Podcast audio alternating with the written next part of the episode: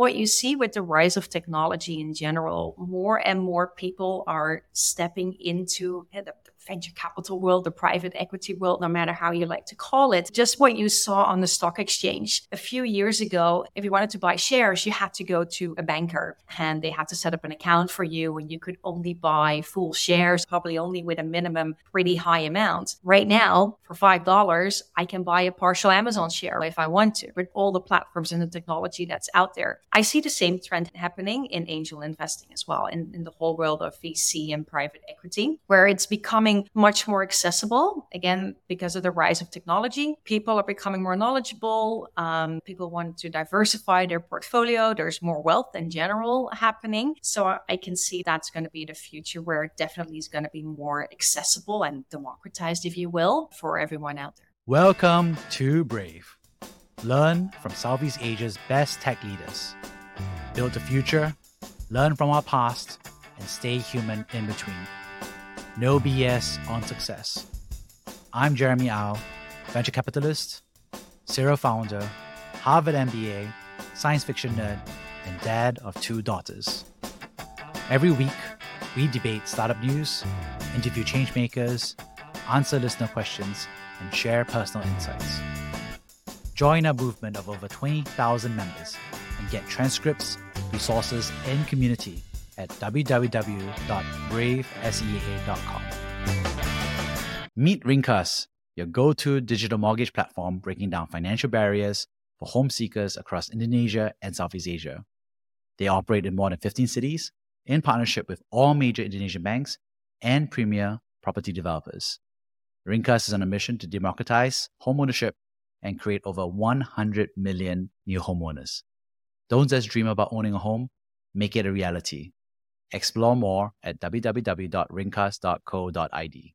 Hey, Maaike, really excited to have you on the show. You are building out Epic Angels, uh, which is a network of female executives and operators who are looking to build out and become the largest female only angel network in Asia. So excited to have you on the show and hear your insights. Uh, for everyone out there, uh, could you introduce yourself real quick? Yes. So, Maaike, born in the Netherlands, uh, moved to San Francisco about eight years ago, uh, where I brought my company and further expanded. Uh, three years ago, I did an exit there and that was my move to Singapore, where I indeed started Epic Angels. Uh, but next to that, I'm also a professor at SMU, uh, where I teach at university about business modeling, entrepreneurship, uh, part of Design Singapore, which is an EDB initiative. I'm on the board there as well. So really trying to integrate in uh, the whole of Southeast Asia. Amazing. And how did you first enter the world, say, of entrepreneurship in terms of thinking about it, supporting it, advising it? That's probably been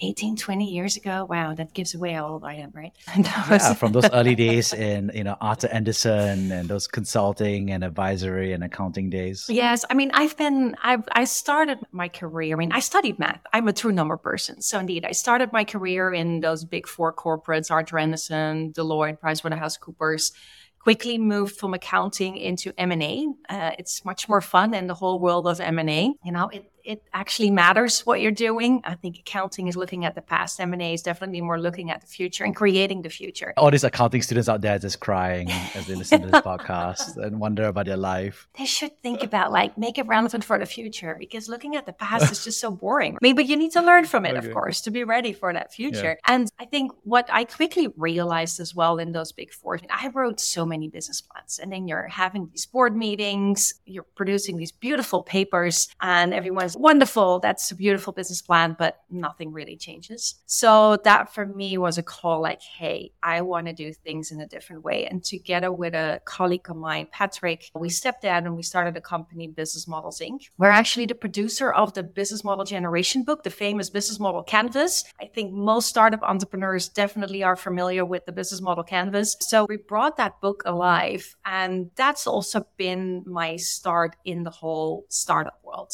I've been part of many accelerator programs, been helping startups creating their business model, thinking about their business model strategy, helping them with their pitch decks, etc. So that's been quite a long time ago. And how is it that you made your way to Singapore, Southeast Asia, Indonesia, Vietnam, Philippines? How did that happen as well? I'm still wondering that as well.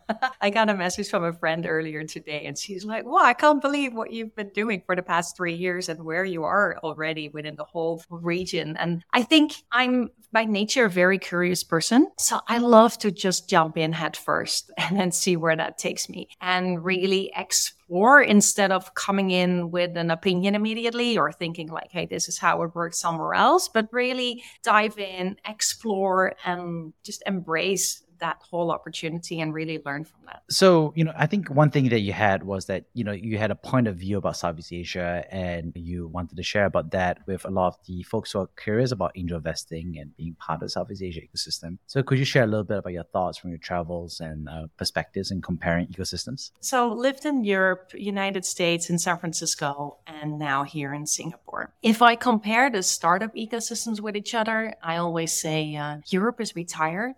I think it overall, people, their lives are too good. They lost a sense of urgency. And again, I'm generalizing, obviously, but they are just, there's no sense of urgency. They rather have a corporate job. For example, in the Netherlands, people don't even want to have stock options when they work for a startup. They just don't want to. And even if you look at the regulation, it doesn't even support it. An ESOP is literally not even possible within the Dutch mm. ecosystem. It's very weird, right? If you think about that. And if you compare mm. that with, for example, the United States, there, of course, it's all about the American dream. Think big. The country is massive. And immediately the whole market that you have at hand uh, by starting in the United States is impressive. But I also feel that the United States just looks internal, struggles to look beyond their own border border and to look outside mm. of the US. I feel here in, in Asia, Southeast Asia, I see it more as the juveniles turning into adolescents. And you see a couple of real rising stars, a couple of people like, okay, they're really rebelling. Where is that going to go to? It can go either way. And I love that. It's entrepreneurship.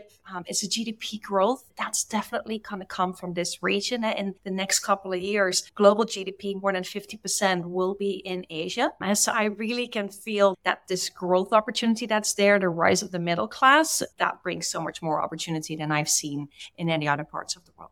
I think there's an interesting dynamic, which is that I think there's this perspective of Europe and obviously Southeast Asia. And let's talk a little bit about that growth. You think there's a differential yeah. in that growth rate. What do you think drives that from your perspective? I think it's just overall the GDP growth of all the individual countries, the economic growth. Um, it's the rise of the middle class. Uh, people are earning more money because automatically, if there's so much disparity between the different regions, the more richer countries will outsource some of the activities to the countries where labor is just simply cheaper. And automatically that will bring more economic growth into those regions. So that has been helping in the past couple of years to really that rise of again of that middle class together with the digitization where asia could jump immediately uh, to that mm-hmm. next level, whereas Europe, United States still struggles um, from all these antique systems that they still have and they're still not making the change. Where in Asia, you can just leapfrog and, mm-hmm. and immediately move forward. So I think that combination is really great to see. Yeah, I think it reminded me when I was doing my business school. Uh, I had this French professor, and he was doing macroeconomics, and he was very much like put together this case study. He's talking about Singapore, and he's like, you know, little smug tone, he was like, How did Singapore, a former crown colony of the British, which was several times richer than Singapore, why is it that over the past 50 years and now Singapore is richer than the UK? And there was a little bit of laughs around the place. And obviously, we had a kind of discussion. But it was interesting to see it's not just a function of Asia's growth, but also, I think, a slowdown of growth in Europe. Yeah. So I think it's an interesting contrast of stories of, they say, governance is one, but also economy and in terms of what needs to be done. And what's interesting is that you, you are looking to build out angel investing. So you build out Epic Angels. Could you share a little bit more about why you decided to build this and why you decided to build this approach? Yes. So when I was living in San Francisco, I mean, I was also there helping many startups with their business models, with their fundings. I was very active in the ecosystem, accelerated programs, etc. I started my own angel investing journey while I was living in San Francisco. I mean, because honestly, angel investing out there, it's nothing special. It's like getting a coffee, very easy. So when I moved from San Francisco to Asia, I just wanted to continue my own journey. Uh, I just did my exits, right? More time, more money. So like, okay, good. Let's continue this journey. I think this is a very exciting region. Let me explore the opportunities here. And I knocked on the door of a couple of communities that are out there, but it didn't feel like the way I was used to do angel investing, immediately people were saying like, no, you have to invest at least 50K in one startup. It's like 50K doesn't matter how much money you have. That's quite a lot to do early stage startup. And so I was like, hmm, I'm not sure I like this system. And, and I tried a few and I was like, nah, this is just not for me. So I said to three friends of mine, you know what? Let's just do it together. The four of us, I know my way around in the startup ecosystem because I've been always been part of all these accelerator programs. I'll just call them up, do some business model trainings with these startups and really dive into the ecosystem. And I'll find those some deals that we can invest in. And literally that's how we got started. We didn't even have a name. It just sort of really happened. Lucky enough, we found an amazing startup right away and we did our first investment in six weeks. That was in Arogga. That's the, the number one online pharmacy in Bangladesh. Actually doing another round right now that we are uh, going into as well. So we're super excited about uh, this specific portfolio company of ours. And so that was our first deal. And what started to happen slowly, so we were four women, obviously more women knocked on our door like, hey, that's cool. Uh, female angel investors, can I join? But at the same time, startups also knocked on our door. They were saying, we need women on our cap table. We only have men on our cap table. Can you please invest in us? Oh, with just for women. That didn't work, obviously. So it took a little while, but uh, in November 21, uh, I decided, you know what, let's open our doors. And so together with Hester, my business partner, we said, we're going to do this for real. And we really launched Epic Angels to the outside world and allowed other female investors to come in. And today we have more than 200 female investors. They're all over the world, interesting enough. Singapore definitely being the largest group, but the investors are all over the world. But as an angel collective, we only only invest in Asia Pacific. Yeah, and I'm just so curious. You know, you said that the phrase was we have to have female investors on the cap table. Yeah. So could you explain from your perspective what the benefits are? I think it's just a diversity. What you sometimes also see is that if it's female founders only, especially they want us, they're like, you know, we're female founders and we now need to present to this all male board. We would love to see at least one woman on that board as well. That will help us to understand it at least from our perspective. Have also a bit more of that mentor role. That's another thing that female founders are looking for, but also the male founders are asking for the same thing. It's really about bringing that diversity, bringing a different perspective in by just making sure that you have a good board representation. And I think you're making certain decisions here, right? So you're making a decision to set up a syndicate. That's one. And two, you made a decision to make that female in terms of the participants of the syndicate. But I also understand that you're looking not just for female businesses, but all businesses, right? So I'm just kind of curious about that set of dynamics. Yeah. So I think there there's a lot of focus on female founders. And I was like, I definitely want to do something different. I think there's already enough attention for female founders. When we started, we were like, we invest in everything and everyone, doesn't matter. What we quickly learned, however, is that is it in case it's an all male team, it doesn't work really well with our all female investors. And I think that's just simply human nature. And that's probably also the reason why many female founders are struggling to find funding because they often need to present towards an all male investor team. And my firm belief is if we are getting more female investors, automatically female funders will get more funding we don't even need to mm-hmm. focus on that. It's just purely human nature. There's so much uncertainty when you do an angel investment. So you try to hold on to that one little piece of certainty that you recognize, which can be in gender. And that's just, again, like we can try to fight that, but I think it's just simply human nature for a big part as well. And so that's what we're looking to. So what we did, we pivoted away from we're funding everything. We now say we want to see female leadership which means it can mm. be fem- it can be a male founder. That's totally okay as long as there's another C level woman on the team. Then we're happy. You know, there feels like there are obviously many kids that are out there. So there is, for example, off the top of my head, there's Ascend Angels, there's Angel Central. Both their founders have been on the Brave podcast before, sharing, Shawnee as well. There are also other folks like Vindicate and other female-centered syndicates as well. So how do you think about is there differentiation? Is it difference? Is there compet- competition? How does this work? Because I think from many founders' perspective is A versus B versus C, right? I think there's XA network as well. Obviously, there's a big one as well. But there there are many other networks, and some of the angels are actually a member of multiple networks. And I think that's totally fine. We're the only one being women only. And that's our differentiator. What you see because of that is that especially the learning and the education is more intense, is a little different. I think the type the style of communicating is more different uh, with each other. It really became a super strong community. Mm-hmm. And that's personally what I really like about Epic Angels and the way we set it up. We do work together with all those other angel networks that you just mentioned. I feel that is actually the beauty of this industry because it is in all our interest if we actually all would go in and invest into that startup. I think right. only when you really get to the top, top VC firms, there's a little bit of competition other than uh, for the lead investors. But other than that,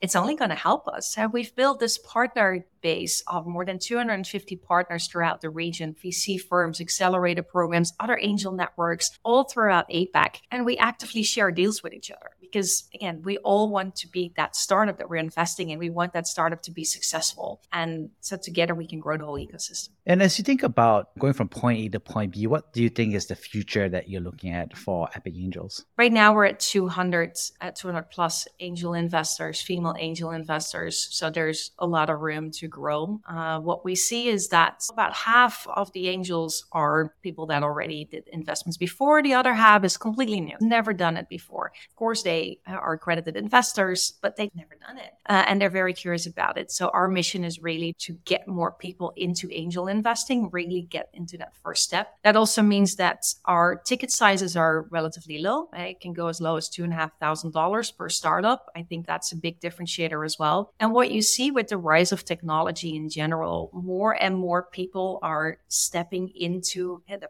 venture capital world, the private equity world, no matter how you like to call it. I mean, just what you saw on the stock exchange a few years ago, if you wanted to buy shares, you had to go to a banker and they had to set up an account for you and you could only buy full shares and whatnot and probably only with a minimum pretty high amount. Right now, for $5, I can buy a partial Amazon share right now if I want to with all the platforms and the technology that's out there. I see the same trend happening in angel investing as well in, in the whole world of VC and private equity, where it's becoming much more accessible. Again, because of the rise of technology, people are becoming more knowledgeable. Um, there's the people want to diversify their portfolio. There's more wealth in general happening. So I can see that's going to be the future where it definitely is going to be more accessible and democratized, if you will, uh, for everyone out there. And what's interesting is that as I think through this, what do you think are going to be the obstacles from your perspective? What do you think are going to be the challenges for this syndicate? Well, of course, the biggest issue with angel investing is how to get to an exit, how to really liquidate your shares that you have. Uh, that's, of course, the beauty. If you go to the stock exchange, of course, you might need to accept a loss. But if you want to, you can get rid of those same shares that you just bought just as easy as well. In the private market, that's currently a big issue. But what I've been seeing over the last few years is a big rise of secondary share platforms. More and more marketplaces are getting to the market. The other day I saw one was called Stonk, I believe,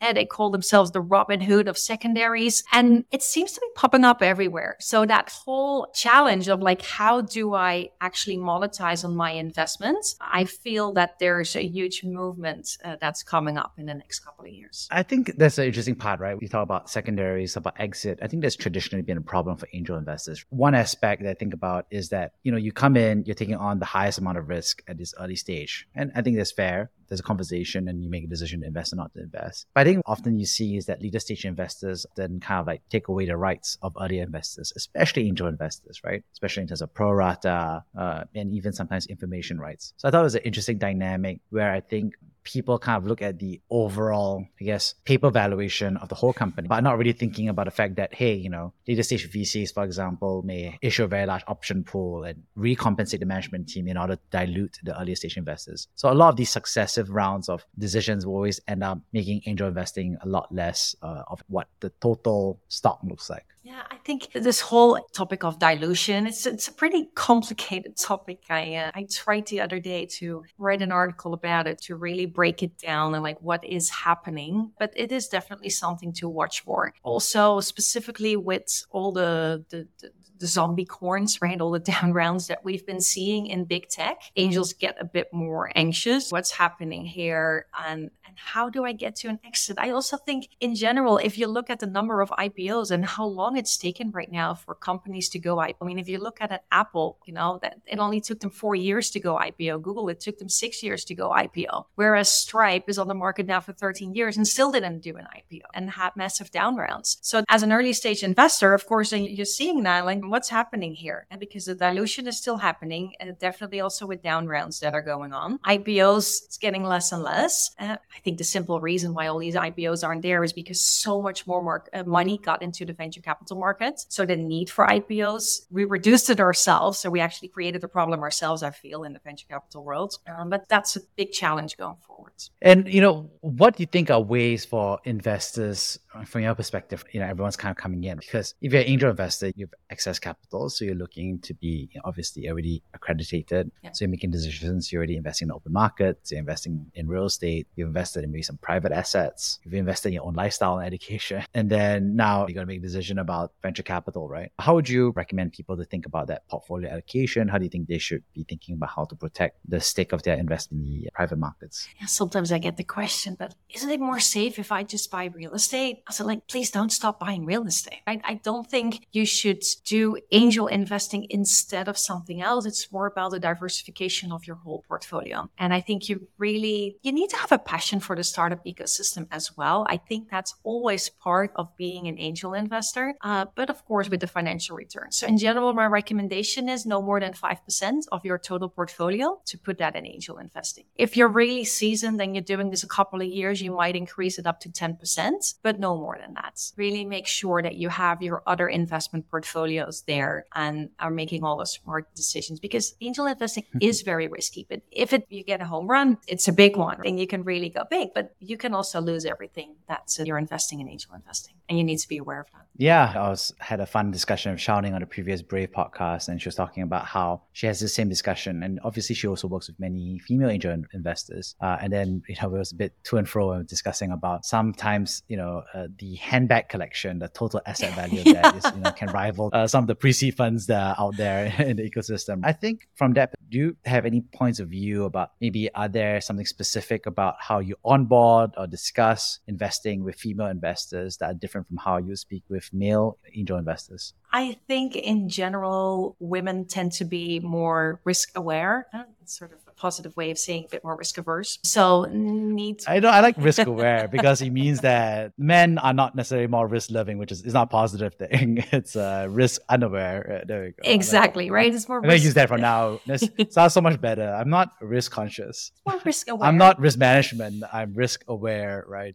And a way to deal with that feeling of that risk is to get more information. People are like, okay, if right. I get more information, I can reduce at least a feeling of risk. Because in the end, we're talking about a startup. I mean, if I look at the data room, if I look at the profit and loss and, and the balance sheet, usually it's just, you know, uh, you and I can probably make a complete different one in five minutes as well. That also looks good, right? It's just a bunch of assumptions. It's nothing more than that. And when you invest this early stage, you just have to have that trust in the founder and have that belief that this market indeed will evolve the way that the founder is predicting. So what we're really trying to do is educating many uh, women in how do you even look into a data room? Uh, if we are about to make a decision, we do data room analysis together with our angels and we set up a call, we go through it, we take them through just in general, what do you look at in a balance sheet? What do you look at in a P&L? And what we sometimes see is that men are more like, oh, okay, that sounds good. Oh, they're, that sounds like a big name or they partner with Visa or hey, they got accepted in Y Combinator.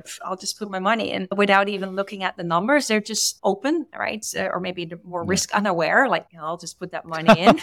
Where women are like, no, I want to see it, right? I want to get a better feeling. So I think the educational piece is the main difference, in my opinion. And by creating this environment with only women, they feel more open to actually throw in their questions uh, that they have about investing in general or about that deal specifically. Yeah. I mean, let's talk about risk awareness, right? So, what do you think is, I think, the steps as you work with angel investors, what are the very concrete tactical things that you think people can do to become more aware of the risk or measure it accurately? Yeah, risk measurement is a tough one, but I feel so. What you typically see as well, if people just start out, that's like, don't feel any pressure to immediately invest. Just put your right. nose in there, figure it out, join. We do a lot of calls with the founders uh, because that founder is in this early stage, you're investing in the founder even more than in the actual value proposition that they offer, because we all know that it's going to change. And so you have to have that firm belief uh, in this founder. And one of our angels, she calls it the cupcake test Like, do I want to share my cupcake with this founder? Yes or no? If it's a no, the cupcake, the cupcake test? test? I gotta yes. remember this one. I like it. I like it. would I share this cupcake with this person? Uh, I, I, I heard of the baby test, which is would you Ooh. leave my kid with this person? That's what I've heard. Um, still, you can leave it maybe with someone, but don't really like that person sharing the cupcake. That's a tough You don't one. have to like that person. I mean, the question is the difference between liking someone and respecting someone, yeah, trusting someone. Exactly, have that There's trust. a lot of people in life that I don't like, but I trust them a lot. and, yeah, so, and then we share. A cupcake. We just do a lot of business and we just get stuff done right. Yeah. So I think that is one of the biggest elements. Really starting to get to know the founder a little bit. So we do many founder calls. We do organize a lot of interactions and possibilities to interact with the founder. Uh, still for the founder, all centralized so that they don't need to speak with people individually because that would be a nightmare for them. Uh, but for the angels to really have the opportunity to join those conversations. So we're not doing that behind the scenes. We're actually doing all those things actively with all the angels. I think that is a very big one. Um, it is also about increasing your knowledge. I recommend to many of our angels become a mentor at many of those accelerator accelerator programs because that will help you, that will educate you to see what's going on in this world. What does good look like? Because you have to get a bit of a feel for that. Uh, what's very early stage? What's happening pre seed versus series A? There are many different things happening at that moment. And so we give them guidelines like this is what you can expect here, this is what you can expect there. And so that people have a bit more of a benchmark on what good looks like. And that's how we're trying to give them more knowledge so that they can make their own decisions. Yeah. I think one interesting part is a lot of people want to be mentors for startups. But I think a lot of mentors are pretty bad. True. I feel like half the time I'm cleaning after some really bad advice because the advice is like, you know, it works for big corporate or oh, yeah. it's like, oh, be nice, give that person a chance, put them a performance improvement plan for like six months. And I'm like, six months? This company has got six months to live. You have a performance improvement plan for six months. The company's gone. So I often feel like I'm kind of cleaning up a lot of advice. So I don't know, is there any advice you would give for mentors to not give bad advice or to tighten that loop? I mean, because being in a corporate world or being an entrepreneur is a whole other beast. You, you can't compare 100%. the two with each other. I fully agree with yeah. you. I think if we talk about the corporate investors, so to say, right, the, the angel investors that have this corporate job, and there's a lot because they're like, oh, I'm in this corporate yeah. job. I would love to leave, but hey, pretty comfy to stay in my corporate job. And so let's not get into the entrepreneurial route, but still let's get involved by being an investor or being a mentor in that case. I think the biggest benefit there is that you can definitely show what it looks like to scale because big companies know how to scale they don't know how to get started i think that's the biggest right. issue small startups they know how to start but not necessarily to scale so be aware indeed of where that difference is between the corporate world and the startup world as a mentor i think the other big plus as a corporate mentor so to say is your network the, right. the biggest value of a mentor is in the network how can you open up your network to the right people for that startup what is it that the startup really needs? And that might indeed not be you, but that might be someone else. And I think that's how you can really help that startup. If it's not so much directly on the business, is by making connections from hopefully a business development perspective or any other example that's relevant to them. Yeah. And I think that relevance is the hard part, right? The self awareness about what's relevant, what's not relevant. I think actually a lot of the advice makes sense when you're at scale, but at that stage is so different from know, the earliest stages that often founders are going through in the first six months, the first one year. And I think that mm-hmm. self awareness is super hard to be aware of at all. But also, I think when somebody is asking you a very good question, you want to answer it. you don't want to say, I don't know. You don't want to say, that's not my wheelhouse. So that's where I feel like kind of like give bad advice out of good intentions because they want to give a answer instead of no answer. But I don't know. I just feel like I end up personally, I feel like I'm in a situation where I'm just like, uh, okay, if there's the advice you got, what's the advice that you got from someone else? And then I think the better founders triangulate advice. So they get advice from two, three, four people. And then they kind of like have that judgment to be like, okay, which one applies in this situation? Because there's no easy answer often. That's just like you have to have that connection with that person. their needs because yeah. even if you would just speak with other startup founders, there's some is like, I would never do it that way. That's okay. But uh, you have to find that connection and indeed speak with multiple mentors. And on that note, you've seen startups succeed, go into the next round over the past three years. Obviously, this is early in the syndicate's life. Yes. But what would you say are things that, from your perspective, correlate with negative or failure outcomes when the startups that raise or pitch? I think what we always look for when we invest is it's one thing that you can complete this round, but how will you complete the next round? because indeed, especially if you go in this early uh, for angel investors, that's going to be the success. And you can't rely just on angel money because that will only get you that far. You need to get into the venture capital world to really succeed and get to that next level. So we always look for signs in that direction. Sometimes, for example, we invest in startups that some of the VCs are saying, we really love that, but they're just really too early stage for us. But, you know, there is the connection already and they actually recommend that specific startup to us. So that for us is a very good signal. Even better, of course, if they go in already, because I feel that more and more VCs are going in early stage as well. And I see a lot of activity happening there. So those for, are for us real big signs that yes, okay, if, if they manage to get some money right now, that's going to help them to raise their next rounds because that's the, the, key thing right now. Of course, the advice at the moment is get profitable or get acquired.